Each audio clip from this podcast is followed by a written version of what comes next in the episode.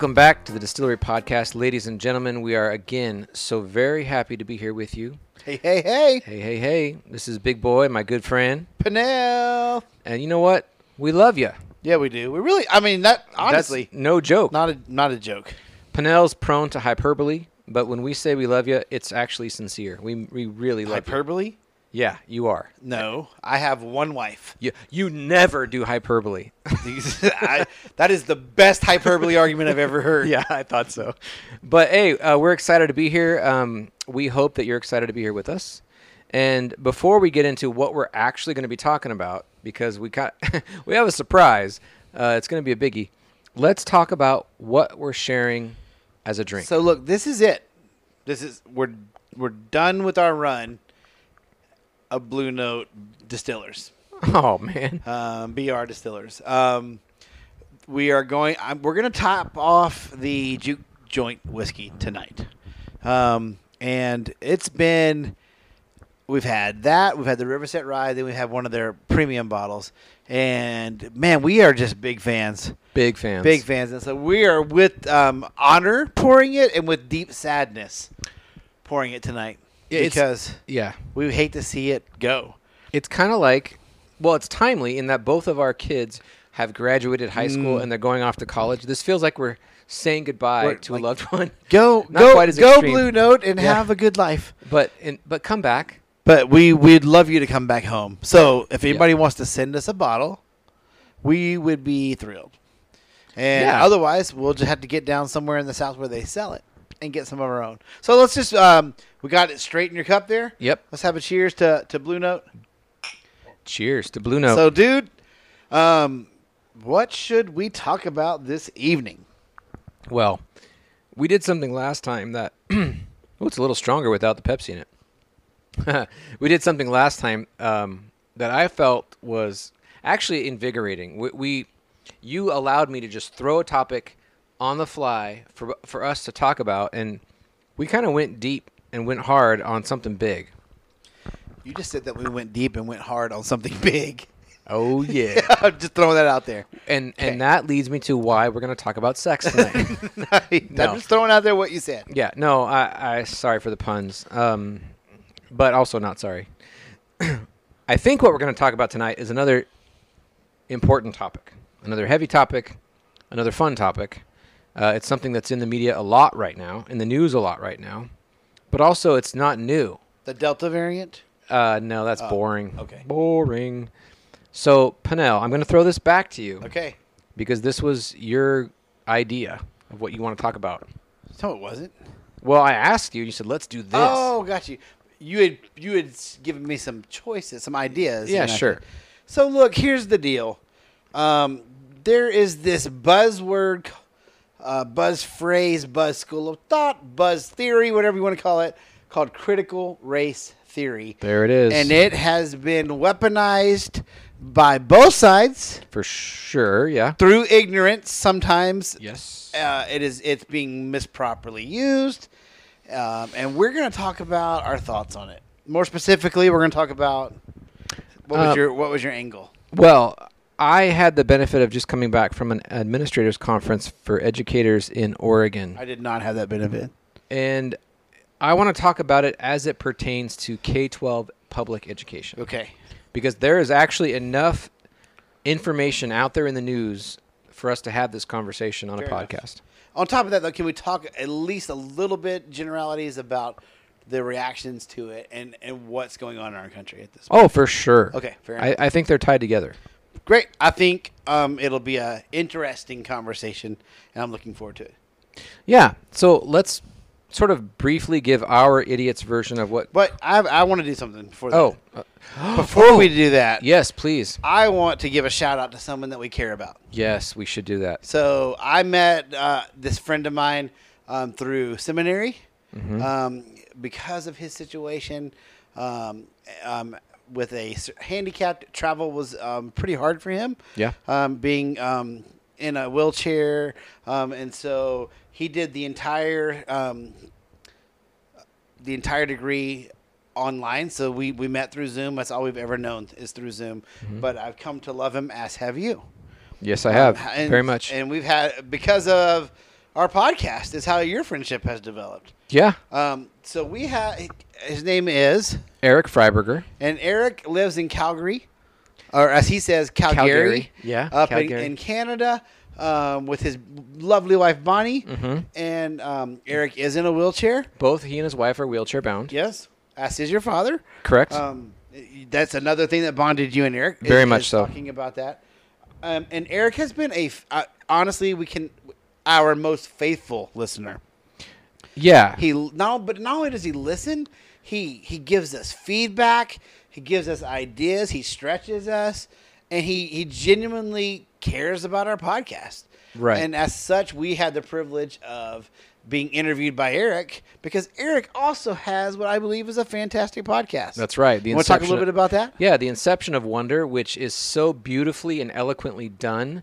Um, Great webpage too. I mean, beautiful web page, great web presence, great podcast. Erik is very thoughtful, He's a, one of the deepest thinkers I've ever met. incredibly intelligent, and uh, the guests that he has on his podcast are the kind that enrich your life, where you it takes your brain and it pushes it beyond its boundaries to really consider deep theological concepts and, and humanity in a way that you haven't before. Yeah. And I have grown to really love Erik and love his podcast, and he is just going through a lot right now. The, our friend's been going through hell. Yeah. Um, it's public knowledge, but he's been in the hospital for two weeks, maybe. Yep. Um, with extreme pain in his shoulder. Um, up to this point, they really hadn't been able to figure out what the problem was. There's been MRIs and, and issues and hospital issues, and and it's just it's physically kicking his butt, and it's mentally and emotionally and spiritually. He's away from his wife. which is devastating. This is devastating to him. yeah. Um, he's in a lot of pain. Erik is a strong, strong man who exercises regularly, Very um, regularly. stays in shape, um, and to be not be able to transfer himself from bed to chair has been just brutal for him. Yeah, Would you say? people. Yeah, people that aren't wheelchair bound or don't have family wheelchair bound. uh, Our brother Erik is in a situation where basically his mobility has been taken from him. Yeah. When you're wheelchair bound and you can use your arms, and one of your shoulders goes out in, for any reason whatsoever, the scariest concept is surgery. Or uh, in his case, um, he might be able to avoid that with rehabilitation, but that means for so long he now has to rely on people for all of the day to day things that he's done independently for so long. And he is a strong, independent man. And, you know, it's he is not a whiner. Nope. I, I consider him a hero. I'm very proud of him. I'm proud of his intellect. I'm proud of his uh, strength His courage to take a stance. and his his vulnerability to share his experiences on public media. I mean, the fact that he's risking sharing all this stuff out with the toxicity of the internet, it, it makes me even honor him more. And I just, we've been thinking about him a lot, and we wanted to just take time and say, folks, uh, Erik, we love you. We do, man, and we want you to get better. We hope you get better. We are praying for you. We are praying for you, folks. Pray for Erik Freiburger and his wife Bonnie that they can have a speedy recovery. And also, if you want to expand your mind, listen to the Inception of Wonder. Amazing podcast. and that's it. We just wanted to give you some love, brother. That's right. So, I know that was kind of awkward going from our topic to that, but I just thought we couldn't miss that. Yeah, but I got it got super that. exciting because I, I do And love so, him. So so Erik, if you're listening, we hope to uh, to be hearing from you soon that you're doing great. And well. yes, and I'm sure you're going to have an opinion on critical race theory For sure. so, yeah, for sure. And so, Tom, tell us a little bit about what where we're going with this. I, I think it would be important for us to kind of define in idiots' terms, like I was saying before, what we think critical race theory is. Um, and then from there, we just need to jump right into how it's being talked about publicly. And then we can transition into the reactions to that. And then more specifically, how it's playing out in K 12 education. So, Boom. So no no small task. no small task. Uh, critical race theory is looking at the, in our case, the what we would call the true American history of the United States of America, and finding in it the ingrained systemic racism and marginalization of people of color, both indigenous and um, black and uh, minority peoples. That this was a whites-only citizenry as it was created, and in order for us to further grow as a country, we need to recognize that in order to strive to live differently. Okay. Am I representing critical race theory properly in your understanding?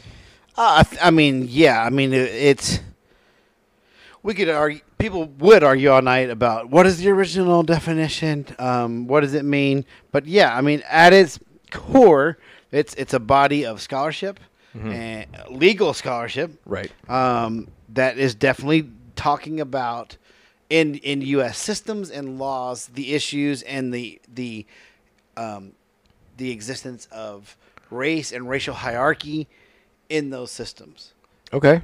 Uh, so I mean, and, and by by addressing and, and recognizing critical race theory here in the United States, we are saying that those systems have these uh, issues here.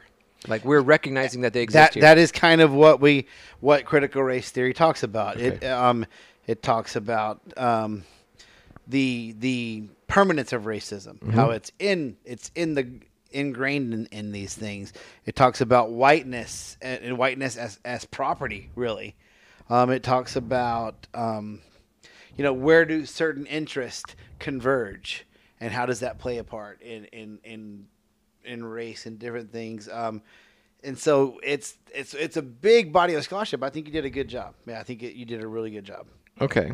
So, it's an academic concept at its core would you agree I, well, at its core, yeah, right yes, but I don't think that the the problem exists with what it is at its core. Okay. I think the problem exists in how it's talked about in in public. okay so there you go i think that's where we're gonna go okay. because he, let's let's i know people um, that are against they say against critical race theory right however if i were to go to them and say hey we want to teach you and your family or your children um, about how racism has shaped america and how um, ra- racism has enabled some people to get ahead while it held other people back. If you said it like that, most people would be like, "Okay, yeah, we should definitely talk about that." Uh, probably yes. I'm gonna say probably yes. Um, but if you were to say, "I want to teach you guys about critical race theory," you're probably going to get a different. Right. There's there's something about that label where it has an adverse response or a militarized response. Um, the words critical race theory trigger people into an emotional response. Yeah, absolutely. So that, that's and so I and and we're seeing it now. Um, those words are becoming a weapon. Oh, for sure. They're being dropped and lobbed and bombed, uh, and they're being things are being labeled CRT. right. now it's Um, an acronym. Right, exactly. Um, that are be, that are not, and and so the actual definition and real understanding of what it really is has become so bastardized that it, that um, we're having some issues, to say the least. Okay. And so, yeah, man, let's talk about why is this such a hot button issue? Why is there such a heated um, body of thought around it? Why is um, is it so political? All these sort of things. Well, I mean the the rhetoric that we see around it, the adverse rhetoric that we see around it in media is stuff uh, similar to like, why does everything have to be about race with you? Wh- you know, if you're somebody who brings up critical race theory, why does Why everything every- yeah. have to be about race? And um, I want to give those people the benefit of the doubt which is to say that maybe they're just exhausted with trying to have these conversations that are so difficult to have. But um, the way that they respond is dismissive. So that's that's the Fair. best best I can do. Fair. My hope is that what they don't mean is that there's no such thing as a race problem. So we're wasting their time by bringing it up. I'm hoping that that's not where they're coming from. Hoping. But Hoping. but I'm afraid that there's some of that as well. Okay. If you want to know the truth. I do too. And I think it's a byproduct of the polarization of our culture in general. I agree. You know, I think, I mean, th- this theory wa- was birthed, you probably know more than I do, what, in the 70s? Is that right? Amongst legal 60s, I scholars? thought.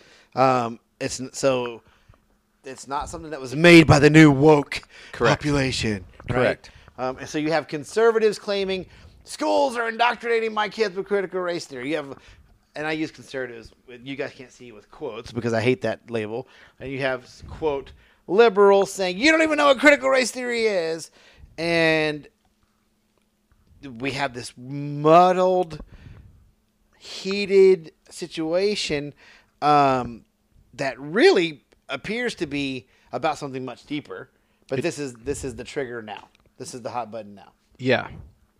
Yeah. And so um, taking that sort of public, polarized conversation about CRT and then narrowing it down to education, I've seen this play out very specifically um, in transitioning in, in K 12 from the argument around whether or not your Department of Education can support Black Lives Matter to then whether or not your Department of Education in your state should support anti racist education Okay.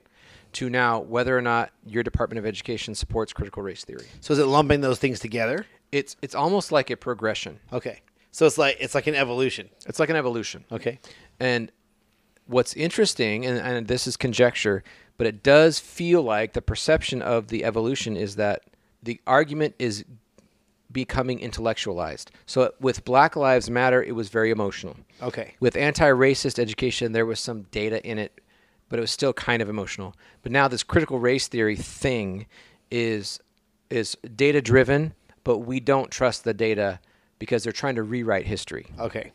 All right. So it's gone from an emotional conversation about whether or not we should include Black lives in um, uh, in support of anything, to now, what are the underpinnings of our government, and should we question how our country was established, or should we trust that we're a great country and not rewrite history? Okay. and and that that problem that is existing between those two factions right now with critical race theory and education is putting them really at odds with one another. Oh, it's become. I mean, you've seen the videos of like school board meetings of literally coming to blows, or maybe you haven't, but there's videos in the news of this. So why do you think that is? What's going on here? Because d- the same people that would say I'm against these things would say, "Hey, do you want your kids to learn how to not be racist?" They would say yes. Sure, So where, what kind of disconnect do we have here? that's so hard. Um, Or maybe that's not the direction this needs to go. no, I, I think it's a really important question.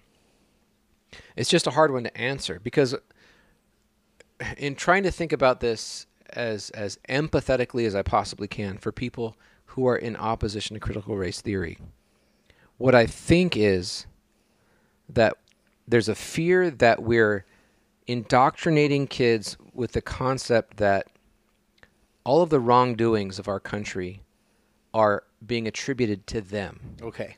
S- specifically, the white kids today are at fault for all of the things that this country has done up to this point. Okay.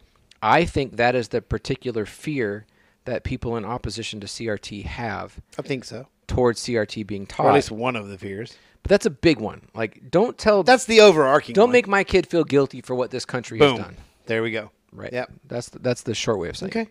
Good. And, but on the other end of it, you have people who are passionate with, look, I'm not blaming your kid for anything, but I think it's important for all of our kids, no matter what color they are, to finally learn mm. full, complete, in depth U.S. American history so that the trajectory of our country can be now pointing in a different direction. Okay. Instead of maintaining I would love, status I quo. would hope so. I would love that. I don't. I don't have a lot of faith in that, but No, but I think proponents of critical race theory being taught in education are hoping okay. for that kind of a shift I think you're right. in trajectory. I think you're right. Yeah. but there's another faction in K 12, What is it? and that's a big one I want to hear this. curriculum providers. Oh. For years, What do you mean by this? For years, curriculum providers have given school districts state approved curriculums for U.S. history. Correct. Is that state by state? Uh, it's the state adopts what can be Okay. attributed to uh, acceptable K-12 curriculum for education, and in each of the categories, in each of the core courses. So for U.S. history, there's a list of, in our case, Oregon subjects and content providers providers that we uh, recommend. Okay. But I will tell you, those publishing companies are the same ones in every state. because Really? there are monopolies That makes sense. and they exist Okay. and that's what they are. And these curriculum providers have a lot of money invested in this education and these curriculums that are being purchased at the state level in every single state in the United States of America. So for them to change their curriculum or for them to come into question how they've been teaching US history up to this point means that they are nullifying the curriculum that they've provided up to this point. but why is that f- scary? And I mean, I literally, I'm think- not asking that rhetorically. Like, I think the fear is that they are saying they have not been a reputable source, and then you're going to go with somebody else next year. so is it financially driven? I think it's totally Okay, financially driven. uh, that's what I was trying to figure. Yeah. out. Okay. All right. So those are kind of the three areas where this is playing out the most, from what I can see in public education. interesting. Yeah. Okay. So the issue isn't really what is actually critical race theory. Is, is what I mean, right? That Right. to me that seems to be correct. Okay. Yeah. All right. Talk away. Where are we going, man? Because So- I'm so intrigued by this. I have a lot of passionate responses, but I want to hold those back. Well, I want you to get to them. I really do. Because my trying to keep the passion out of it, when I look at sort of the data, just the data points that we should be talking about, the only thing that feels sort of uh, out of our control is how the curriculum providers are responding to this um, shift in the way people want U.S. history taught. That's the one thing that's out of our control. How we respond to it is in our own control. How the families of our kids respond to it is something that we can actually engage in conversation about. But what the curriculum providers decide to do with this is totally up to them. So I feel like we have an opportunity in K 12 education to engage in conversation and incentivize these curriculum providers in such a way that they just choose to enrich their history with a full, complete U.S. history. Well, that's that's was going to be my question. If it's economically driven, it seems to have a pretty simple solution.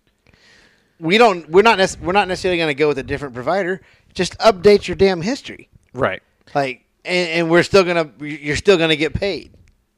I think the fear is that they would have to update it for free. Mm. It's like we've already subscribed to a year's worth of your U.S. history curriculum for our middle school, let's say, and then they Uh, okay. and we're like, but we we're really, gonna have to eat the cost of printing new Exactly. materials. Okay, I see. so there's got to be some way. Like that's why I was saying we need to incentivize them in this conversation. I like that. because it is a business. I can respect that they're in this business of making money on curriculum. Or do we?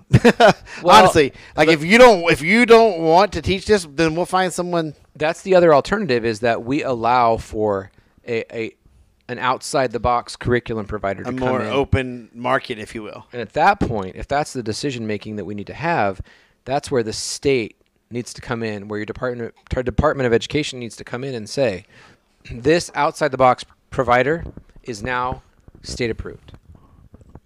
And if that could happen, that's a well, that's a paradigm shift that would Yeah. it would be like somebody competing against Walmart all of a sudden. It would be good for everyone, but it'd be a very bitter pill for Walmart to swallow. So they can Walmart can either change before that happens, Okay. or we need to find a way to boost hmm. up the little guy to compete against Walmart. I gotcha. That's exactly what's at play right now. Okay. Good podcast.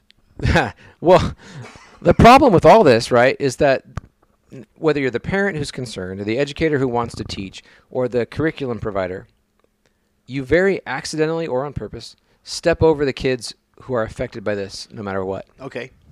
The students of our K 12 schools are the ones who are learning the education we're giving them. So the history curriculum that we're providing to them, which is devoid of what we're calling critical race theory or enriched U.S. history, inclu- How about full U.S. full history? U.S. history, those are going to grow up to become citizens and voters of this country. There and we if go. we really want this country to be different, we need to empower them to make a difference. Is- hmm. And so, not only then, let's let's let's just you just added a second component to this, in my opinion. So it's driven by finance, and it's driven by politics. Yes. Those those are you could al- almost argue inseparable, um, synonymous even. But those two things are what push power in our country, and so that makes if you break it down to this is this is financially driven and politically driven. Well, then it's no wonder it's such a hotbed topic. Correct. Wow. Correct. Wow. But we don't focus on the finances and the politics. Of course not. In the media, it's it's about how Exactly. this parent group is pissed off, or this teacher group is pissed off, or these kids are pissed off. All of those things are valid, but the decision makers are left out of the conversation. that are actually pulling the strings exactly. and the levers and the buttons. Exactly. Wow. So I fe- I feel that it's, it's been a very intentional effort to bastardize and generalize this critical race theory as a concept, um, so that you can label anything that you don't like critical race theory. For sure. so I feel, am I wrong in the fact that most people say I don't want critical race theory taught in schools? Those schools aren't teaching critical race theory. Now they might be teaching components of of um, r- history and racism that are part of critical race theory, Right. But they're not teaching critical race theory, Right. There there is not a single curriculum in the state of Oregon as an example that is critical race theory 101 for your kids. Right. Doesn't exist. Now they might teach about a system that had racism built into its fabric, which is a piece of critical, but it's not critical race theory. Correct. Which is, I mean, which is fair to say. That's like saying um, um, because I mean you could that's just too broad. It's just too broad. Like if we were teaching our kids about um, how to cook a cherry pie, um, then someone could say you're teaching my kid about berries or berry science, and like, well, that's part of it, but it's not the whole picture, right? So- interesting. So, Yeah. like. There's been things that we've been taught, or what I'm trying to get to, we've been taught our whole lives that have pieces of other theories Yes. that have pieces of other schools of thought, that have pieces of other um, scholarship arenas, yeah. and we've never s- attributed all that teaching to that one thing. Why are we now? And that's rhetorical. No, it's good. Maybe. It's a good rhetorical question. Like, it's just, I just believe we've weaponized it, We have. and and it, I think it's driven by. I think the irony is it's actually driven by racism that we're fighting against teaching. You know, in, in some ways. And I think it's driven by ignorance. And I think, honestly, I think we're being manipulated. we who? we the people. I think we're being manipulated. We've allowed somebody else to have the power to weaponize this term um, and to make us think we know what we're talking about when, when we don't. I agree, because um, votes are what matters, and if they can weaponize a particular topic or philosophy, or or in this case a theory, or a way to educate, then if they can get enough people in opposition to that, then those people are now going to be voters in alignment with you. And when the next election cycle comes up, you can count on those people to basically do what you say. Perfect. Yeah. And so I, I so I think one thing we need to do is step back and really know it, what critical race theory is and stop attributing everything that talks about race or history to critical race theory. Yeah, for I sure. I think that's not fair. You know, I mean, I'm if you want to hear some fascinating poll numbers I just read recently. Sure. I mean, there was a survey done um, in June last month. They three days they they uh, interviewed um, 1,600 United States citizens, and they said um, basically, do you have you heard of critical race theory? Have you heard of critical race theory? Um, and it's really interesting. F- only 52% of people surveyed said yes, I've heard. So. Just heard of it. I've heard of it. I've heard of it. I'm familiar with the term critical race theory. Um, and so they started thinking, so then if only half the country has heard of it, why is it in every news story? Why does it seem like it is the overarching narrative? So they started digging in and they looked at it's because the the groups that have heard of it the most, that make up 90% of that 50%, are groups that are highly political. Yeah, that makes sense. Okay, so um, it's been it's been weaponized by political groups on all sides, and the people that are active in those things um, are very much aware of it. So, according to these numbers, um, white Americans who identify as conservative in their politics, 71%. So now we've moved up. Um, white um, Americans who consider themselves active liberals, 70%. Again, Almost equal. almost exactly equal. Active in this thing is being weaponized by your political party. Um, white moderates, 48%. Less than. All right. African Americans, 42%. Hmm. Latino Americans, 39%. So who's driving this?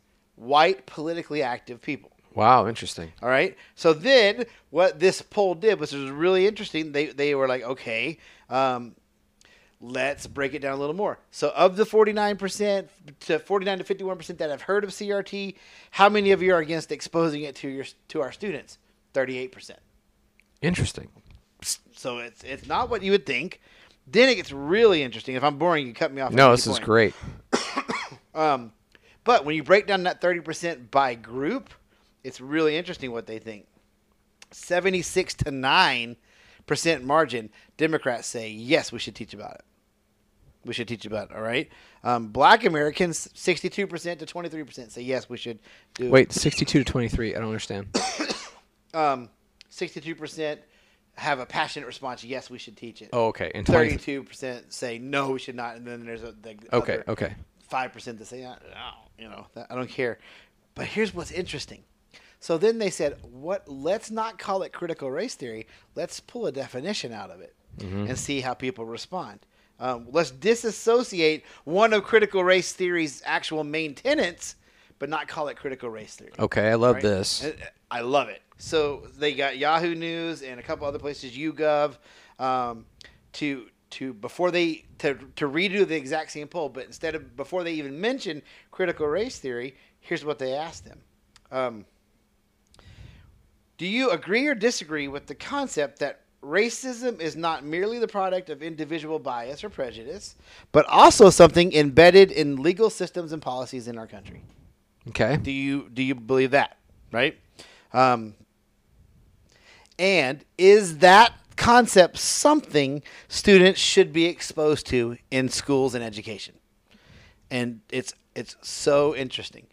By the way, they took that exact wording from the from the uh, Florida Department of Education that just passed a law banning Right. critical race theory. That's taken directly from them. Wow. Florida defined critical race theory as the theory that racism is not merely the product of prejudice, but that it's embedded in American society. So they took it directly from that. Okay. Okay. Um, what did Americans think about this? It's- fascinating. Fifty-four percent of people agreed with that statement. Okay. That the so that's not that different, right? Fifty-four percent agree with it. Um, only twenty-eight, only twenty-seven percent disagreed. Then there was the moderate in the middle. Um, now, here's where it gets really cool to me. Um, once you started then saying, should people be taught this? It was almost unanimous yes Really? uh, right? Except for um, almost every group, every single group agrees that that should be taught in school. That's fine. We don't have a problem with that. Now, except for one, those that identified as Republican in in this, right, by a more than two to one margin, disagree that that it should be taught because racism is not systemic and is not embedded in the United States. Okay. I'm not picking on Republicans here. I'm saying it's clear that po- political parties are weaponizing and bastardizing both sides to trick us into thinking we know what it is when it's not. When we take it out of context and we say, is this okay to teach? Yes. Can we teach critical race theory? Hell no. Right. Like, But it- when you contextualize it, there's still a uh, not a large. There's still a faction of the U.S. population that believes that should not be taught to our kids in school. right. And what was the percentage? Now- now twen- mind you- twenty what? I, I'd have to go I don't Okay. 24. I think. Okay. Okay. But mind you, once they started breaking that down and saying, "Well, do you believe this, this, and this?" What they really found out is that Repub- the Republicans and Democrats aren't that different. Like literally, um, teaching about United States history of racism is actually fine with 53% of Republicans when you don't call it critical race theory. That's ridiculous. So it's it's it's, It's the- those it's the three words. words. The sides Yeah. are are the same.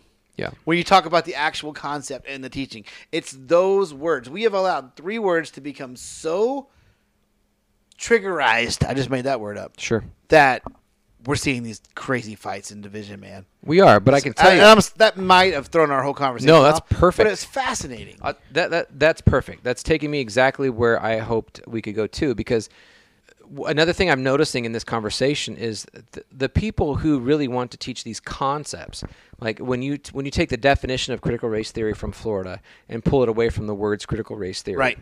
Like the people that want to teach these concepts to kids in K-12, they're very intelligent indi- individuals. And so to tell them you can't teach critical race theory in school is like the easiest lob you can give them right. because they go, "Oh, that's no problem. We're intellectuals and we we understand what critical race praxis is, which is an, another whole methodology for teaching critical race theory. We understand what anti anti-racist education is, which we've been doing already. We have all kinds of opportunities to teach kids U.S. history in a way that will enlighten them that to the information they don't get from U.S. history up to this point. Critical race theory is not a limiter to us to teaching them the truth. But No. but you are so, not you personally. You individuals, you entities are so married to that phrase that you're either demonizing it or weaponizing it. We will just skirt right around it, Right. And we'll leave you there to argue about the phrase. And so, what do we do? Like, I've had heated discussions with people recently about this. I'm very in love, and we we walked away fine. But like, them, I don't want this to be taught, and me like, why? Why would you not want your children to know the truth about what has happened in our country? Like, well, what do you, we learned the truth? I'm like, not the whole truth, my friend. Right. I never learned about the, the Tulsa bombings, ever. Sure. I never learned about Juneteenth Right. Yep. ever. I, I never learned about redlining. Mm-hmm. I never learned about the GI Bill not being given to black soldiers. I, I didn't learn these things. Mm-hmm. So by excluding them, we are leaving history out.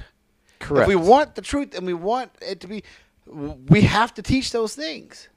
It's akin to saying we're going to teach the Bible but not teach about the period of the judges. Okay. right? Well, what's the point of going back and talking about the judges? The Jews, they just kept doing the wrong thing Ah. and being judged and learning from their mistakes a little bit, but then they went back to their problems. Well, it's important in the history of Christendom that we understand where we've come from so that we can know where we're going.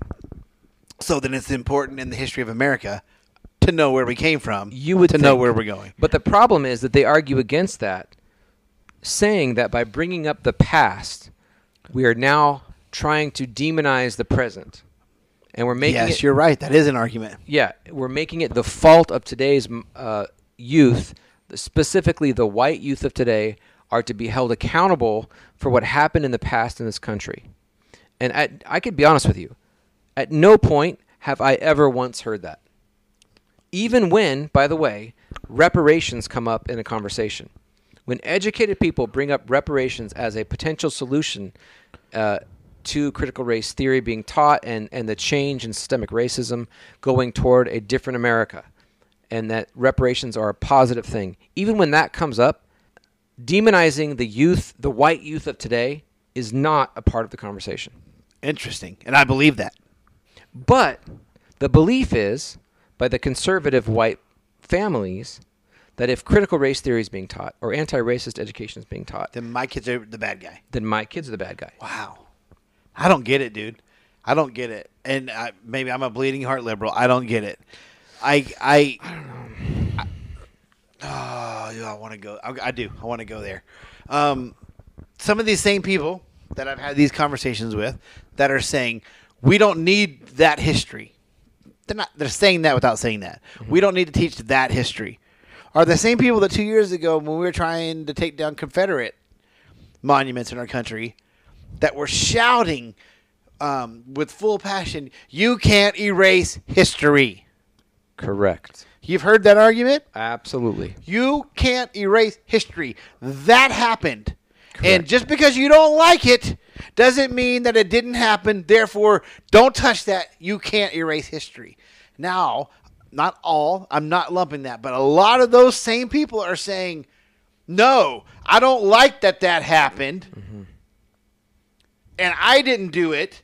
So we can erase that history. Correct. Yeah. And that's where I don't I don't understand the bipolar nature of this. I, I just don't get that. How can you argue the exact opposite of something that like you just were taking an adamant stance against not too long ago? I don't know. I mean, I know that it happens because I, I see it and hear it all the time, but it it's a disassociation. Yes. Um, it's it's. I want you to do what I say, and I don't want you to make me do what I say. I want That's that's what it is, Yeah. but that's literally what it is. But how unbelievable and cocky and arrogant and insane is that? uh, well, very. is Yeah. The answer to that. So that's where I go, what's really behind it? And I don't want to be judgmental, but I, I, I get judgmental. Mm-hmm. Well, it's because you might, you are, you actually are this, you know?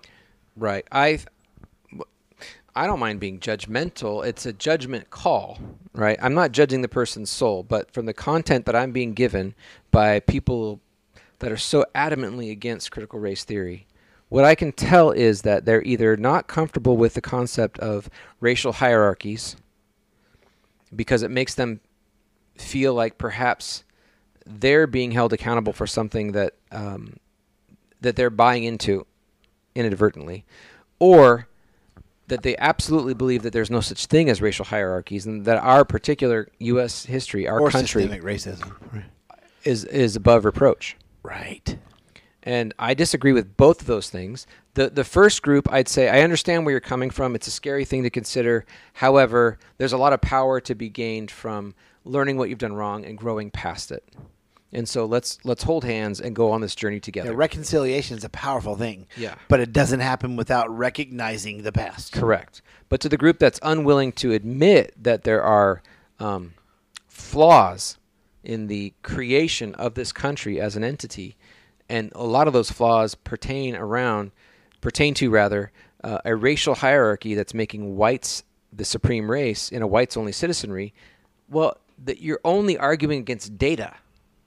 And if you're if you're choosing to argue against data, you're not having a rational conversation And you're you're gonna lose. you you're losing without having a conversation because you're discounting data points and i can't do anything for you Yeah.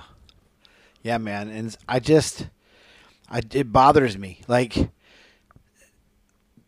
I just think there's so many false narratives built around it that I would love people to sit down and have this conversation. Because I've also had conversation about people that who maybe aren't against it but they're not like just like excited about it. Sure. But they have read and they have studied and they have even if I disagree, at least their opinions are edge are based on data they found or or scholarship or whatever you know these sort of things. Um, but I just these false narratives just have to be dismantled. This idea that your kid's gonna be pointed at and called the evil one in class. No, they're not. right This idea that uh, everyone's guilty. That's not what it's saying either. It, but it's it's just telling the, the truth, the history behind these things. This idea that uh, that it doesn't do any all these false narratives. Like I just I get flustered for words right now because I just I I don't understand. I want my kids to know the truth. for sure I want my kids to know the history. Yes. That you know what? We did some fricked up things to some other people that weren't like us in the past. You didn't do that. But it happened and it has played a part in shaping the culture that you benefit from. You're not guilty, but you need to know why it is like it is and Mm-hmm. what has happened. I'm not afraid of that. me neither I, I want Nope. my kids to know that. I want them to have those conversations. What is there? What is the fear? What What are people really afraid of? that's the million dollar question Right. man. i mean it really is i know that that was just sort of, like a rhetorical question but that's the big one it, i feel like if there was a way i could answer that definitively i would i would crack this nut i would solve this problem and then we could as a nation go forward. But I truly don't know. I don't know what exactly your, people are afraid of to have those conversations. I, I can think of things, but I don't know. I don't either. I have a genuine question. Do you think it could be, and you could probably speak to this, being a part of uh, the education system? Do you think it's around a fear that we're not going to teach all history anymore? We're only going to teach about history where there was racism. And do you think people are afraid of losing like historical heritage? Yeah, I th- I do think that people are afraid of that. I think a lot of that comes from a lack of engagement with Yeah, Educators. absolutely. But do you think that that might? Yeah. Do you think that is one of the fears? Oh yeah, for sure. And do do you think do you think it's as simple as changing the wording and, and intentionally not calling it critical race theory? Like that that that and I just gave you facts quickly scanning. I, if you want to read the article, I can give you guys the link.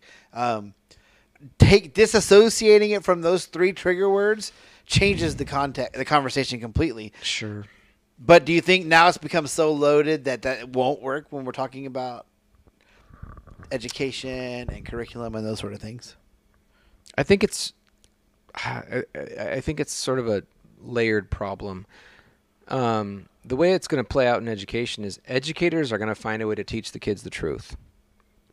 I, I mean, people can get bent out of shape about the the jargon or the acronym or whatever label is attributed to it, but educators are going to find a way to teach kids about the truth of U.S. American history. And if they don't like it, they're going to have to pull their kids out of school. That's honest to God. That's what I think is going to happen. So the bottom line is, like it or not, you're not stopping it. Correct. But um, at the home level, families have to choose whether or not they're willing for their students to engage in that kind of education. And the reason they're going to have to choose that is if they want their children to be a part of a, of a United States of America that points toward a different trajectory than we're currently on. And in order to do that, you have to admit that to, that trajectory that we're on is not due north. As And a matter of fact, it's it's flawed. It's flawed, and we're always going to have flaws. But there's one glaring issue that we have to overcome as a nation. and you don't overcome it until you talk about it. Exactly. Hmm. And so that happens at the home.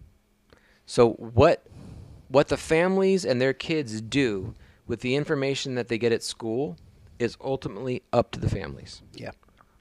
But the way the educators are going to tackle this is you can call it whatever you want. You can make it legal or illegal based on an acronym or a phrase. We are going to try our very best to continue to educate these young people on true American history. Because they, these students, these young people, deserve the truth. and And that's what we should want. that's for our what we should want for our kids. It is. It really is. I, I, I, I yeah.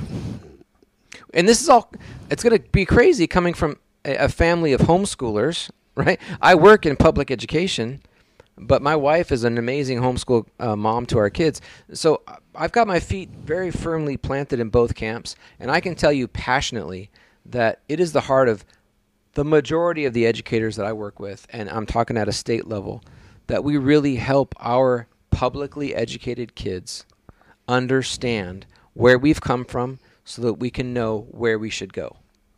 And amen that. Exactly. Amen that. Exactly. So you can take any bullshit theory, term, label that you want to throw on something, and and put that out the window as far as I'm concerned. I want I want my kids to be taught the mistakes of the past so that they can be a part of correcting those for the future. yeah. I, I have I have zero fears of that. I I want it and I want it more. Yeah. Yeah. Me too. Me too. And you know what? By the way, everyone out there, if you don't like the the method that your local school district or that your schools are are managing these um, curriculums or these trajectories for your own students, get involved. Go to school board meetings. Participate. right. The the answer is not to whine about it. But do it educate. educated. Yeah, for sure, Yeah. educate yourself, but don't whine about it on social media and then honestly do nothing, because a large majority of people have a big mouth and they don't even make a difference. People that are so furious for how we quote unquote educate their kids in public school, they still have their kids in public school. Right.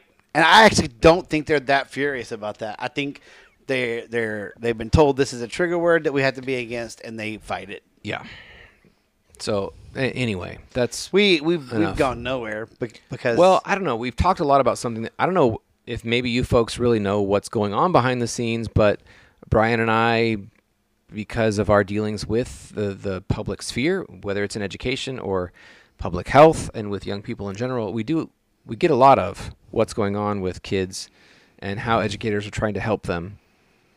And my impression is that they're trying to help them. not Yeah. not really indoctrinate I them. think you'd be really surprised what is actually taught in these scary critical race classes. Yep. I agree. I think you'd be really surprised. Those of you that think you're against it, Yeah. Yep. and those of be honest, those of us of you who think you're for it, because you don't even we don't know either what all we critical race theory itself really is, right? But get involved. If you're questioning, concerned, or want to participate, the answer is not to whine about it from the sidelines. Get involved. Yeah, These are I'm- your kids after all. Dude, I'll respect someone that fights for their kids. For sure. Yeah. Okay. So, distilling this all, we're making much ado about nothing with critical race theory, in my opinion, because the truth is that we're really just trying to help our kids understand what what the rest of American history is. Yeah. And so yeah, that's that is the distillation in my opinion. You were right when you said you can't erase history. Yeah, you were right. You were right. So, let stop teach me the full history yeah, so that history doesn't have to repeat itself. it's great. Well, hey, we love you. Peace. Bye.